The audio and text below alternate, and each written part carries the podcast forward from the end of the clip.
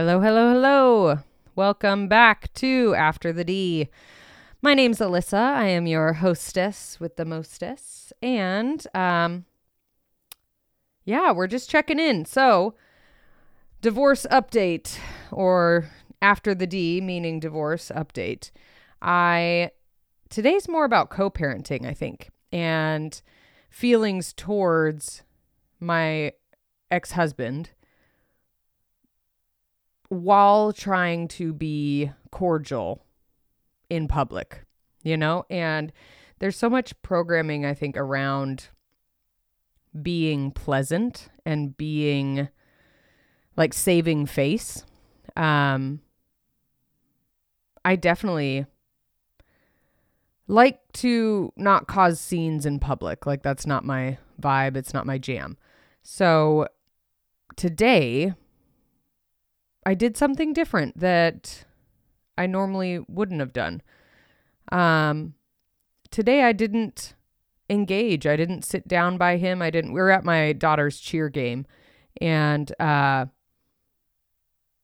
through the past, like, so I moved out in, uh, February, but all last year we were kind of going through this ending of our marriage, and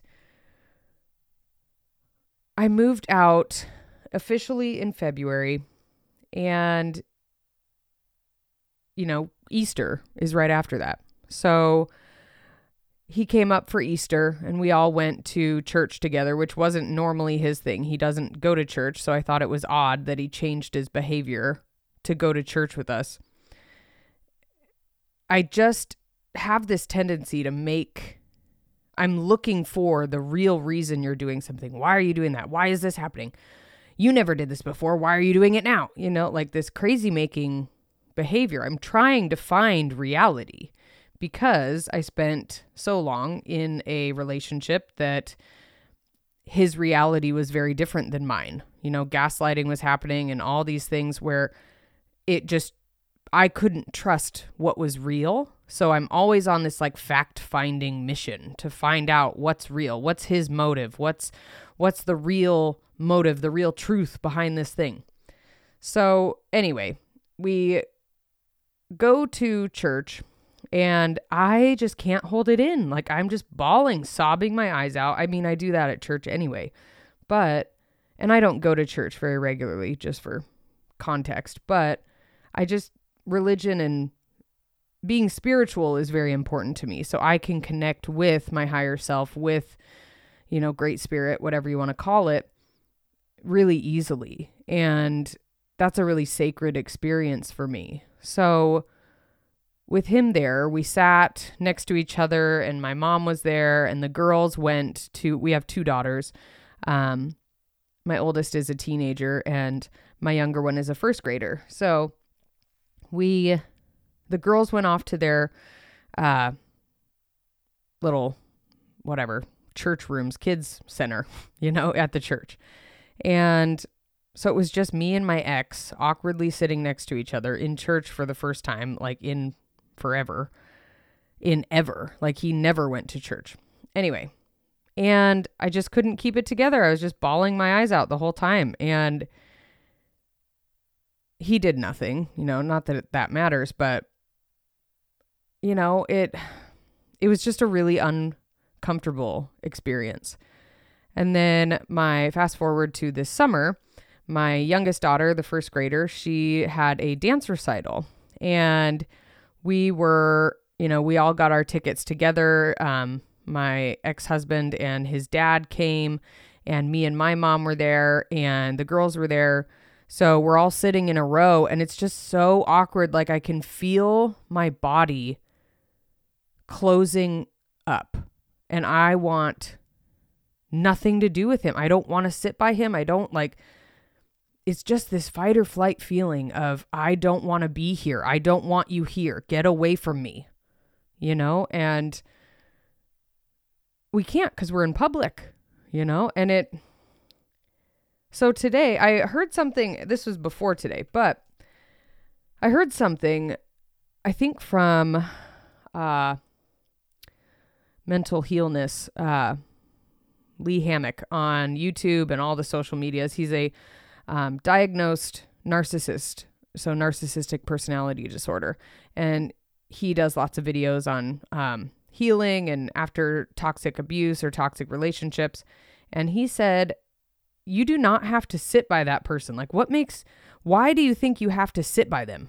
Why do you think you have to engage with them? Like, why would you, you don't have to do that. Like, yeah, sure. He said, you don't have to be nice. That doesn't mean be mean, but you don't have to be nice. We don't have to do these social niceties. Why do you have to sit next to someone who was abusing you just because you share children? Or just because, like, and that was so freeing. That absolutely changed the way I interact with him. And I feel better, you know? Today was still awkward. It, today at the game, I was sitting, you know, on this side. He was sitting on over maybe one hundred yards away. And I don't know how many one hundred yards is. I'm just making it up. So, or let's see.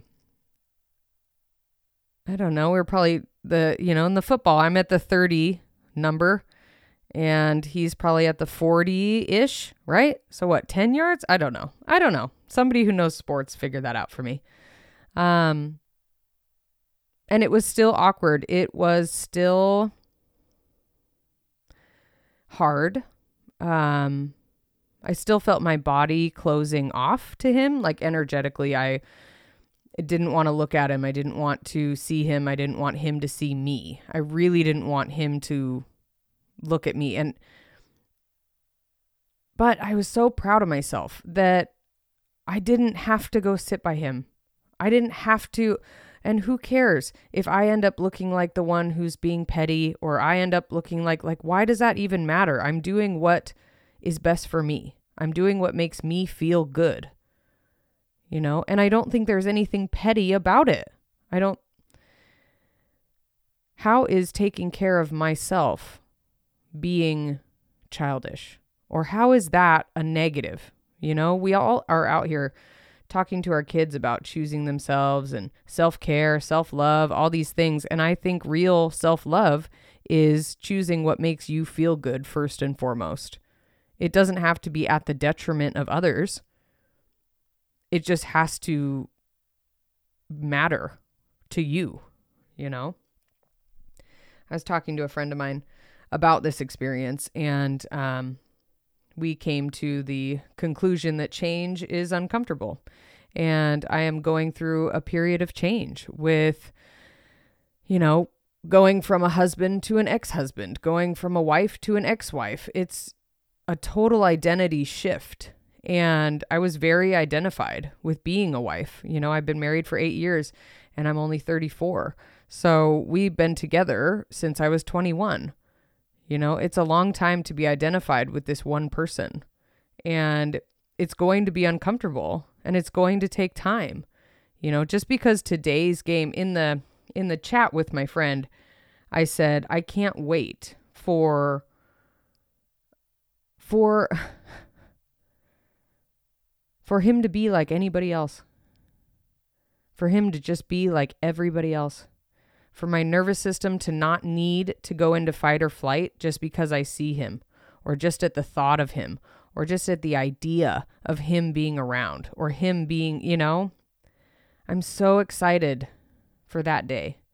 And today is not that day. Like today is a hundred percent not that day. So this is what it's like getting comfortable, being uncomfortable. Because I'm not going to be comfortable with him being around for a long time. And unfortunately, that's something that I wasn't expecting. I was expecting to be able to handle it, or to be able to quote unquote handle it. Like I just heard in my head as I'm talking, I just heard, who says I'm, who says this isn't handling it? You know, it, I wanted to be able to be the quote unquote bigger person, and to be able to go along with social norms and not let, I guess, let him see that he hurt me, not let him, you know, get under my skin. But you know what? Maybe that's not being the bigger person. Maybe suppressing our emotions and doing, you know, doing these things where we push down how we actually feel and force ourselves to be in rooms with people who abused us. Like, maybe that's not a good thing. Maybe that's not being the bigger person. You know, maybe modeling for my children that I no longer allow people around me, regardless of how quote unquote silly it looks or how petty it looks or how whatever. Like, I'm really working on my reality and believing in my own reality, as opposed to allowing these things of like, oh, maybe I am, maybe I am looking petty. Maybe I am looking this, maybe, you know, it's like, no, I know that I'm not doing anything out of character. I'm just not allowing you in my life. And I think there's nothing wrong with that. Even if it's awkward, even if it's opposite of what society tells us it should be, you know, you do not have to sit with them. You do not have to sit with these people. If you are leaving a toxic relationship, or you're leaving just any relationship, it doesn't even have to be toxic. It can just be, you are allowed to be upset. You are allowed to not want this person around you and trust how you feel. And I'm hoping, I mean, that's why I'm kind of excited about this podcast, is that I'll have record of my growth, right? Like, maybe a year from now, I was talking to a friend of mine. She just mentioned this. She's like, it'll be cool to see where you're at a year from now, to be able to like check in on this feeling of, did he just become your kid's dad? Like, is he, is that all he is to you now? Does he fire off your nervous system the way he used to? Or has your nervous system become more regulated to where you can handle being in public with him and it just not phasing you, just like any other person, you know? And it's okay if that isn't today. It's okay if that's not a year from now. It's okay if it takes me five, ten, twenty years to get to that place. I am no longer judging myself on my own timeline. Like, that's just not a thing anymore.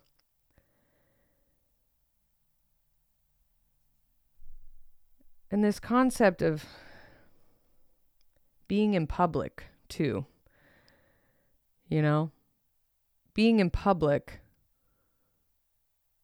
but not together.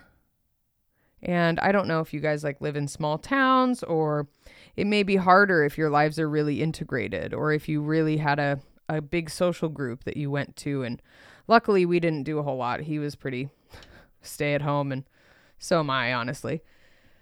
So luckily we don't have too much crossover in that regard, or there isn't a whole lot of like, hey, where's so-and-so, or hey, where's what's his name, or hey, where's, you know, how's all that going? You know, it, to me, it's really helpful to talk about it, obviously, because I'm making a fucking podcast about it.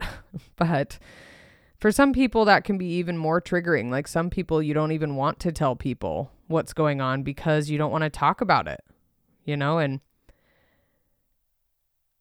I understand that. I understand why.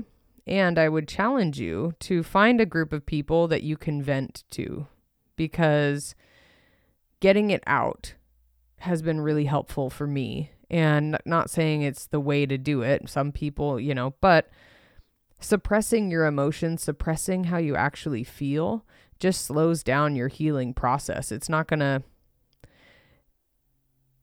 it may feel like you're doing the quote unquote right thing by, you know, pushing it down, being strong, moving forward, you know, not focusing on it, not, you know, I would say just try it once. Just try it once. Give yourself fifteen minutes, put a fifteen minute timer on your phone, and allow yourself to go into that spiral and just see what happens. I don't think it's going to be as scary as you think. You know, it it's what helps me. And I allow myself to feel completely how I'm feeling moment to moment, knowing that that's not the wholeness of how I feel. I, you know, some days I want to burn the house down, and then some days I want to, you know, forgive and let go, and some days I want to, you know, and I think it's good to allow ourselves to feel all of those things without shame, without guilt, without pressure, without needing it to be different, needing, you know, we all get so much of that in reality, that in daily life, that we maybe can stop doing it to ourselves, you know? This other concept came up in talking to my friend, um, that I thought was really profound, and I wanted to share with you. Uh, there's this phrase that healthy relationships will feel boring to people who are used to toxic relationships. And it, you know, it doesn't have that pizzazz. I was even talking to a client today, and she verified that, that her new boyfriend, you know, it feels, uh, I'm a hairdresser for those who don't know. Um, that's why I say clients. Um, her new relationship, it felt boring in the beginning because she's so used to people pleasing. She's so used to unavailable. She's so used to having to earn their love, having to fix this person, having to, you know, and to meet someone who's just ready, who's just whole, who's just healthy. You know, when there's nothing to fix, nothing to change, nothing to fight for, nothing to earn, they're just there, and they're willing and ready to give you the love that you want. They're willing to work on the relationship. They're willing to show up for you. They're willing to, you know, not, not push you into things. They're willing to, it's when there's no thing to fix, it can feel boring. And you know that feeling of uh, butterflies?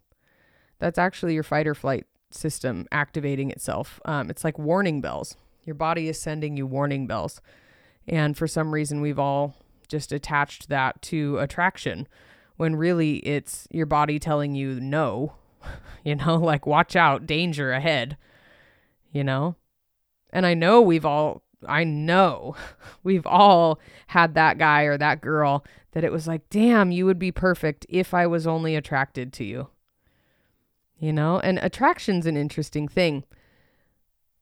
Not saying that you can't be attracted to someone who's safe and healthy. I just think we misconstrue what attraction really is sometimes. And I was talking to my friend, and I was just like, dude, I'm so over this. I'm over this feeling of like, what do I have to talk about if I don't talk about him? Or if I don't talk about my life feels boring, or my life feels like, what else is there going on in my life except the drama of my divorce? You know, and there's no shame in venting and expressing. And I think that's how we get it out, right? Like you have to, you have to vent, you have to express, you have to, in order to move on, or at least that's the path I've chosen. I'm sure there's plenty of other paths. This is just the path of healing that I'm walking, and I'm not, I'm trying to give these disclaimers, even though I fucking hate disclaimers, but I'm just, if I don't talk about him, what do I have to talk about? And I said, my life feels boring without drama. My life feels boring without the drama of him. And that made me sad. And then I realized that phrase of a healthy relationship will feel boring if you're used to toxic ones. And it was like, damn. So my life right now feels boring without the drama of him, because I have removed the toxic element from my life. So my life is actually healthy now without that toxic element. And that's why it feels boring. It was like this revelation, this aha moment of like, dude, fuck yes. Like, okay, ah, Like, thank you for that validation from myself, I guess. That's why talking helps for me, because I can talk through things and I can give myself my own insights that land a lot deeper.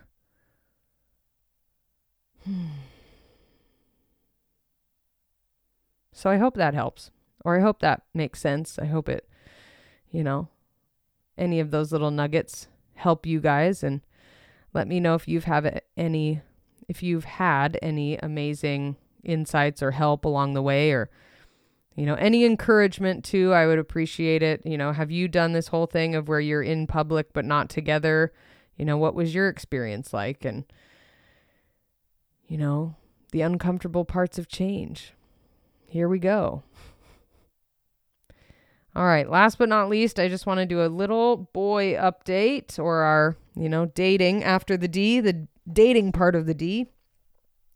Um, I feel like there isn't a whole lot going on. I was talking to this comedian, uh, comedy open mic night guy. Uh, let's see. Let me pull up my Bumble.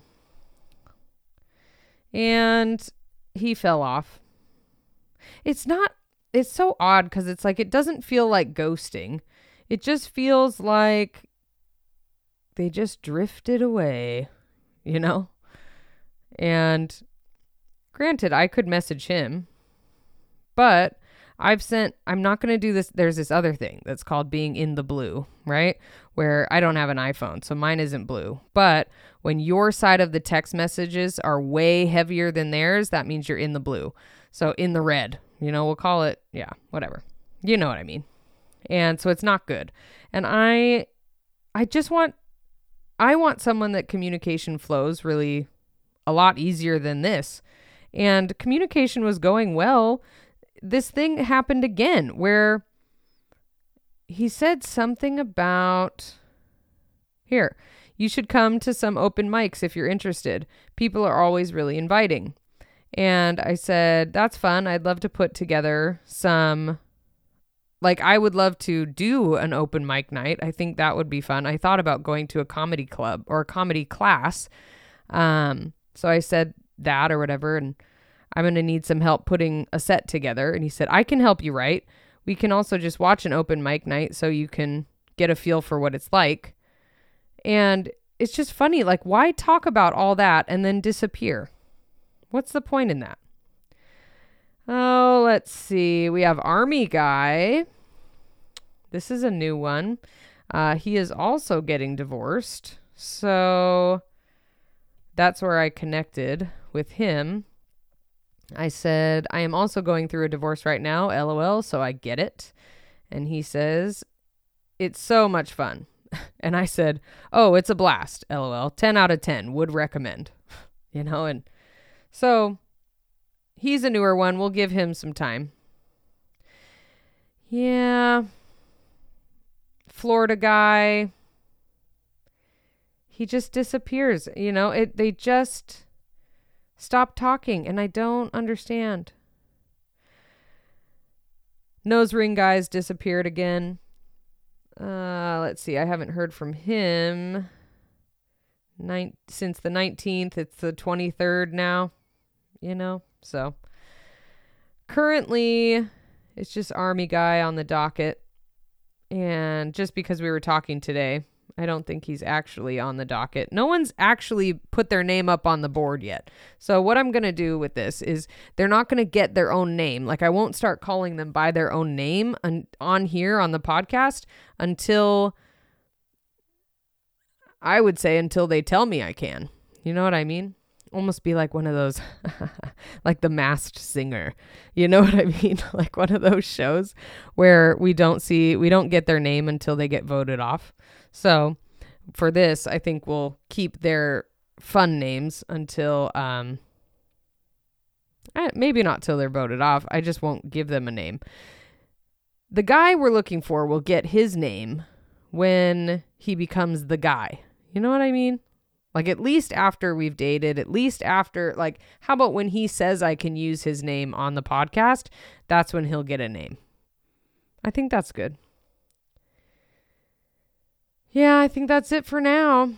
No other real boy updates. A couple of my clients are dating, and that gives me hope.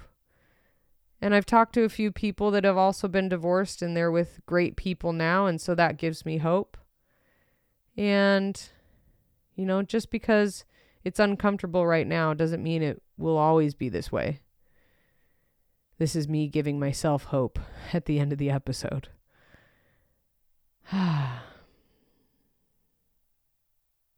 I am proud of myself, though. I'm very proud of myself that I am really allowing my healing process to take as long as it's going to take. You know, and there's been so much. I'm planning on writing a couple books um, about the experience of the divorce itself, like of, you know, the process from last year until now. Um, so I'll probably give you guys some snippets of that as I go through and write it. But yeah, this is all the after. This is all the after bit. After the D, right? So my books are going to be about the D itself. During the D. Oh, all right. Feeling like it's winding down. So I hope you all have a wonderful, wonderful rest of your day or evening or morning or wherever you're, whatever time you're catching this. Um, like, comment, share, subscribe, do all the things. It helps me keep going on this. And I'm excited to hear from you guys and hear, you know, your adventures and get some reassurance or, you know, offer some condolences or offer some, you know, community. So hit me up in the comments. All right, guys. Bye.